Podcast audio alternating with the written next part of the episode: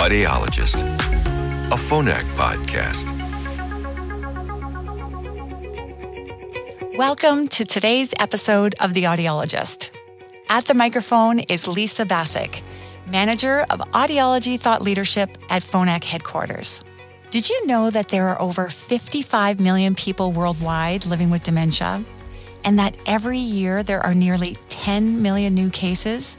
Well, I have good news. Today's podcast sheds new light on the potential benefits of hearing intervention on the cognitive health of your adult clients. In this episode, we will discuss new outcomes of the ENHANCE study. This is a prospective cohort study of the effects of hearing aid use on cognitive performance in older adults with hearing loss. This study started before the pandemic and was paused during lockdown in Australia, so the three year results are now ready. It is my absolute pleasure to introduce the chief lead investigator of this study, Professor Julia Sarant. Julia is an audiologist and researcher in the Faculty of Medicine, Dentistry, and Health Sciences at the University of Melbourne, Australia. She has over 30 years of clinical research experience and leads the Hearing Loss and Cognition program in the Department of Audiology and Speech Pathology. Good morning, Julia. It is so wonderful to have you live in person in Switzerland in our studio today. Thank you so much for joining us. Thank you for having me. It's great to be here. So, these findings, when we're looking at the ENHANCE study, are really so important for changing the conversation around hearing loss. And, and really important in really looking at uh, the role of hearing health when it comes to healthy aging.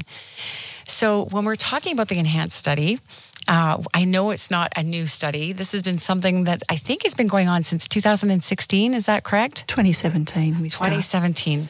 And so maybe in 2016, is it correct where you actually just first designed the study? I have that written down in my notes, and um, you partnered with Sonova to kind of make this happen. So when we think about that, that's you know, seven years ago. That's a long time ago, and not much was being done in this area at that time. So you're certainly a pioneer. And I'm just wondering, kind of, what was the impetus behind that? What drew you to kind of design the study and partner with Sonova? I think um, what you mentioned before about the fact that the prevalence of hearing loss and cognitive decline are, are, increasing with our ageing population, it seemed to me that this was becoming a really big problem and that it needs to be addressed it also fascinates me. I, you know, we don't understand what the relationship between hearing loss and cognitive decline is, um, and I'm. It's just a scientifically really interesting thing to to think about and work on. So I really wanted to do that, and it also offers a really big opportunity to make a difference to people's lives. And that's why I do what I do. That's what's always driven me. So that was why I wanted to start working in this area. Why Sonova? Uh, we already had an existing relationship with Sonova in our department, but also um, I think that Sonova is very much a, a blue sky company. They are prepared to um, consider longer term projects. They're prepared to to stick their necks out a little bit and um, invest in things where we don't know what the outcome will be. And that's a really, really important thing when you're looking at a scientific study. Also, the company has a number of uh, scientists who work here. And so there's a really good understanding in the company about what's required and how long it might take to do quality research and find quality evidence. Right. It is so important that this is a longitudinal study and that we're, you know, taking, you know, different points of looking at results. And I know that a few years ago you were visiting Sonova and you were talking about your 18 month results. And I remember how exciting that was. And you wrote an article for the audiology blog and you summarized your findings. And although it was only at the 18 month mark, I remember just being so excited about those findings that I immediately like phoned my parents and I told them like, wow, you know, hearing health is so important for your cognitive health. And we have these new findings coming out that support that. And they immediately had their hearing tested. And I remember thinking it really had impacted my personal life. So I have to thank you for this research because it really has helped my parents who really value healthy aging. Maybe actually you can tell us a little bit about what those initial results at 18 months were. Sure. So initially at 18 months, what, what the prime result was that we saw stability and not decline. So the 18 month results were looking only at our hearing aid user group. We weren't comparing them with anybody. We didn't have enough data. It was at the very beginning. And so we found that um, our hearing aid participants were not declining over time. So the first 18 months, they remained stable. And in some cases, they actually improved. So we saw an improvement in executive function, which is the ability to plan, the ability to use information to make decisions, initiate things. Um, so we saw actually a significant improvement from baseline, and that was very exciting. It was something we didn't expect to see. We were hoping to see a reduction in rate of decline, um, and instead we saw things go the other way. So that was a real surprise. So that was that, that was our main finding. We saw this improvement in this one area, and we also saw stability across the rest of the other areas of cognition that we looked at. Yeah, those are incredible findings. And I know that at that point, I remember having a conversation with you where we, you were saying, like, we have to be patient because, you know, this is only 18 month findings and we still want to look, let's say, at three years. And so time has flown. And now here we are at the three year mark. And we are really excited to hear the findings from this. So, how have your study findings changed since that 18 month? What have you found in the second half of your findings? Okay, so what we've found is we've maintained that stability. So we've maintained that stability in cognitive outcomes now over three years. So instead of going down, as you would expect to see in the normal population, because cognitive aging is a thing that happens to everybody, uh, what we've seen in our hearing aid group is uh, stability. So they're, they're still doing the same, they're not going down. What we've been able to do at this point is collect some data on our control group. And we've seen in those people that they are going down. And when we do a comparative analysis and we look directly at the results of the hearing aid group compared to our able control group, we're seeing the able people are going down on all four subtests, and the hearing aid people are the same, uh, are, are, not going down at the same rate. Um, on one of the subtests, that that result was not statistically significant, but the trend was the same. So our hearing aid people are stable, our control group is going down as you would expect to see in the normal population. Yeah. And to me, that is incredible because my parents have aged very well, just going back to that example. And every time I visit them, and I go to Canada every year, and I just hope that they've maintained their function. And, uh, you know, in all aspects, their, you know, uh, social groups have stayed the same. They're still involved, um, you know, in their gardening, all their physical activities. And so all aspects of their well being have really stayed strong. And that cognition piece and keeping their hearing health um, just top priority. And, and it just brings me joy knowing that they actually can impact their overall well being and their um, you know, their overall health. And we had a conversation offline a little bit earlier about, you know, how important it is that we have quality life, you know, like that we don't want just to have quantity. It's not just about the age on your birthday cake. It's about having really good quality of life during those years. And watching my parents age well has brought me such joy. And I hope I can age as well. And I will definitely take care of my hearing health. And this is just so promising that we have the power um, as hearing care professionals to change the conversation around hearing loss and the importance of hearing well and how it's linked to healthy aging. So I just think this is such incredible findings um, and really excited that you're able to share with that. When it comes to like daily practice, maybe what would be kind of something that I would love for you to share with our listeners since so many of them are seeing people come in through their doors every day and they're having those conversations about the importance of um, hearing well for healthy aging. What are some tips that you would give our listeners and what they should kind of keep in mind in their clinical practice um, and, and what they should start doing maybe tomorrow? Everything. Thanks. Good advice. So, the first thing I, I would like to say is that I think um, with the increasing awareness in the public of the concept of cognitive aging and the concept of hearing loss being related to faster cognitive decline, the first thing I would like to say is that I think it's really important that audiologists uh, don't cause alarm. Um, particularly if people are hearing this from the, for the first time. So I think it's really important to make sure that people understand that this is something that they can have some input into their, their own healthy aging. They're in a position of of relative power. There are things they can do to change the trajectory that might otherwise occur. So that's the first thing, don't cause alarm. Um, the second thing that I think is really important and that is a basic tenet of, of um, patient centred care is to involve the family in all appointments. And I was talking to you, Lisa, offline earlier about the fact that if you're an audiologist and you see someone either for the first time or maybe once a year, um, you can quite often miss uh, picking up on things such as increased cognitive impairment family members don't. So I was talking to you about the example of my own parents. So my father had Alzheimer's disease and my mother has vascular dementia. And both of them were quite capable of easily fooling their general practitioner when they went along for their six monthly or yearly checkups because it, there's a social script. Hello, how are you? I'm fine, thank you. Is anything eh, having any problems? Oh, no, no, I'm fine. Whereas I knew that they were not fine and um, they were able to get away with that in the professional context. So if you have a family member, they're going to be much more aware of all the little things that are going on in their, their parent or their spouse's lives, for example. And they're going to be able to give you information that you can use to possibly help and refer people on mm-hmm. to other allied health professionals so that their overall health is managed, not just their ears. Uh, the other thing is that the literature shows that people who use, who trial hearing aids, if they have the understanding and the help of their family, then they do better and they're more likely to become users. So there are two functions to that. One is moral support, and the other one is whenever any of us go to an uh, appointment with a professional, the statistics show that about 50% of what's said to us we forget.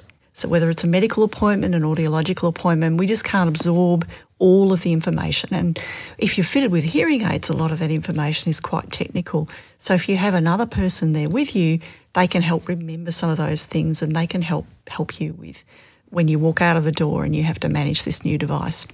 In line with that, another thing that I think is important is to try and get across to clients the importance of starting to use hearing aids as young as possible.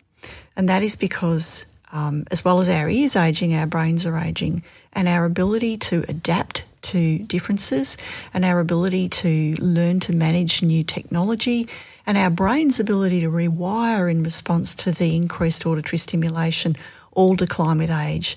And there's quite a lot of evidence in the literature that people who uh, start using hearing aids younger for all of those reasons do better. They get more benefit, they find it easier to adapt they are more frequent users than people who start older and it's a, more of an uphill battle. Going back to the point about not causing alarm and, and empowering people, I think it's really important for people who come in with an awareness of cognitive ageing and, and other forms of ageing that audiologists give people access to resources that they can use to manage their own healthy ageing. And I think the WHO websites are a very good example of that information. The information on those websites is based on evidence and uh, it can empower people to do things such as exercise that will help maintain their healthy ageing and their function over time. It's also really important, I think, that audiologists who I think have been siloed for most of our profession start to build relationships and networks with other allied health professionals and with medical professionals. I think that's the way care is going. It should be more holistic so that, for example, if a family comes in and we have a, we have a, the family member, the client who is demonstrating cognitive impairment, then we know who to refer to. We can't, you know, we're not just treating a set of ears. We need to establish those networks so that we can help our clients in a more, more holistic way to manage their healthy ageing and maintain their function. And also in a more proactive and, and dare I say, preventative way. So I think up until now, until very recently, the medical profession has been about treating problems, treating illness when it arises, and not so much about preventing or delaying them. And I think we are sort of the same. So, what we need to be doing is shifting our focus to delay and prevention and proactivity. Um, rather than waiting until there's a problem, we give people power and information and referral to other sources and, and other supports that can help maintain that function over time and treat people more holistically. But that means we have to get out and establish those links with other professions and work start to work together in a way that I don't think has occurred in the past. So I feel like we have the tips, we have the background. It's wonderful to know kind of just how promising these results are. When you are thinking future, what is happening in like I know the last time I saw you we were talking about these 3-year results and it felt like they were so far in the future and here we are at this point. What comes next? What are you working on? We're working on growing first in terms of the ENHANCE study. We're working on growing the sample size and also growing the length of, of time over which we're following these people. So, three years in the context of cognitive aging and the development of cognitive decline is nothing. You know, dementia takes decades to develop. We also don't know what's going to happen. So, how big of an effect is hearing aid use going to have on cognition? What is the trajectory of that effect? Is it going to, are, are people who use hearing aids in this study going to stay the same forever as they age? Probably not. Are they going to improve over time as the neural rewiring occurs? At what point are they going to go down? We don't know. So we don't know how large the effect is, and we also don't know how long it will last. So, you know, we want to be in a position where we can say, when we've got a large sample size we've followed for a long period of time, to give audiologists information about if clients come in and say, okay, if I if I if I take up hearing aid use, what is that going to do for me? Maybe we'll be in the position down the track to be able to say, okay, we, we, you know, based on our results, we think that you might be able to maintain your cognitive status for X years longer than you might otherwise have. We just don't know. So we want to see um, over time what happens and when it happens. And we want to have a larger sample size so that we can generalise these results to the, the wider population. So, unfortunately, because this is an Australian study and we spent two years in lockdown related to COVID, we lost a lot of data and we couldn't recruit any more new people. So, we need to, we need to regain that ground and make up for that loss. Uh, grow the credibility of these initial results over time. So that's the ENHANCE study. Another thing I'm I'm doing is I've got some recent funding in Australia to look at what influences referral behaviour in the medical profession because we know that most people will go to their doctor if they feel they have a hearing loss and their doctors are not really wanting to have that discussion. Um, most time is spent in medical appointments talking about other health issues. So older adults often have cancer and heart, heart disease and things like that. So we want to find out what is influencing whether or not hearing loss even gets raised in those appointments and how can we design something to change that. We're also doing a similar study looking at uh, what factors are influencing hearing aid uptake and use and what can we do to change those behaviours. So, what can we do to change the seven to 10 year delay that people have before they seek help when they know they have hearing loss? And what can we do to enhance hearing aid uptake and use rates because they're pretty low worldwide at the moment? Um, another thing I'd love to do in the future is look at what is the effect of people who already have some cognitive decline, so say people who have mild cognitive impairment of using hearing aids. And that's something that's a bit messy at the moment to be looking at. We need to find out what happens when we start with normal cognition because when you go to people who have mild cognitive impairment, at any given time, a third of them will go uh, continue to decline to dementia a third of them will remain stable, and a third of them will revert back to normal cognition. So that's a very messy setup. So we need to know, first of all, what happens in people who begin with normal cognition before, you know, then we could maybe include people who have some degree of cognitive impairment and see can we reverse that? Can we not? You know, can we at least slow the rate of decline? I don't know. And then lastly, I'm really keen on um, doing some neuroimaging to have a look and see what's happening in the brain in terms of the rewiring when we do use hearing aids um, and what are the differences in structure and also in function in people who do and don't use hearing aids. So there are a few things I'd like to work on in future. That is really incredible. I thought one of those you would let me know of, and you are incredibly busy. And it's so nice to have you here and giving us kind of a, a, sneak peek of what's to come. And I know before we know it, um, we'll be seeing each other again in a few years and you'll have more of an update for us. And then we will always publish updates on our Phonak Audiology blog. Um, so that's a wonderful way of staying in touch with your findings. And I love these new studies. You're doing such meaningful work and really changing the way we look at hearing healthcare and, and having such an impact. So thank you very much on behalf of um, hearing care professionals of just the work that you're doing to make um, improvements in how we approach hearing healthcare. I really appreciate your time today. If you would like to dive deeper into this topic, please visit our website at phonak.com. Goodbye, and thank you for listening.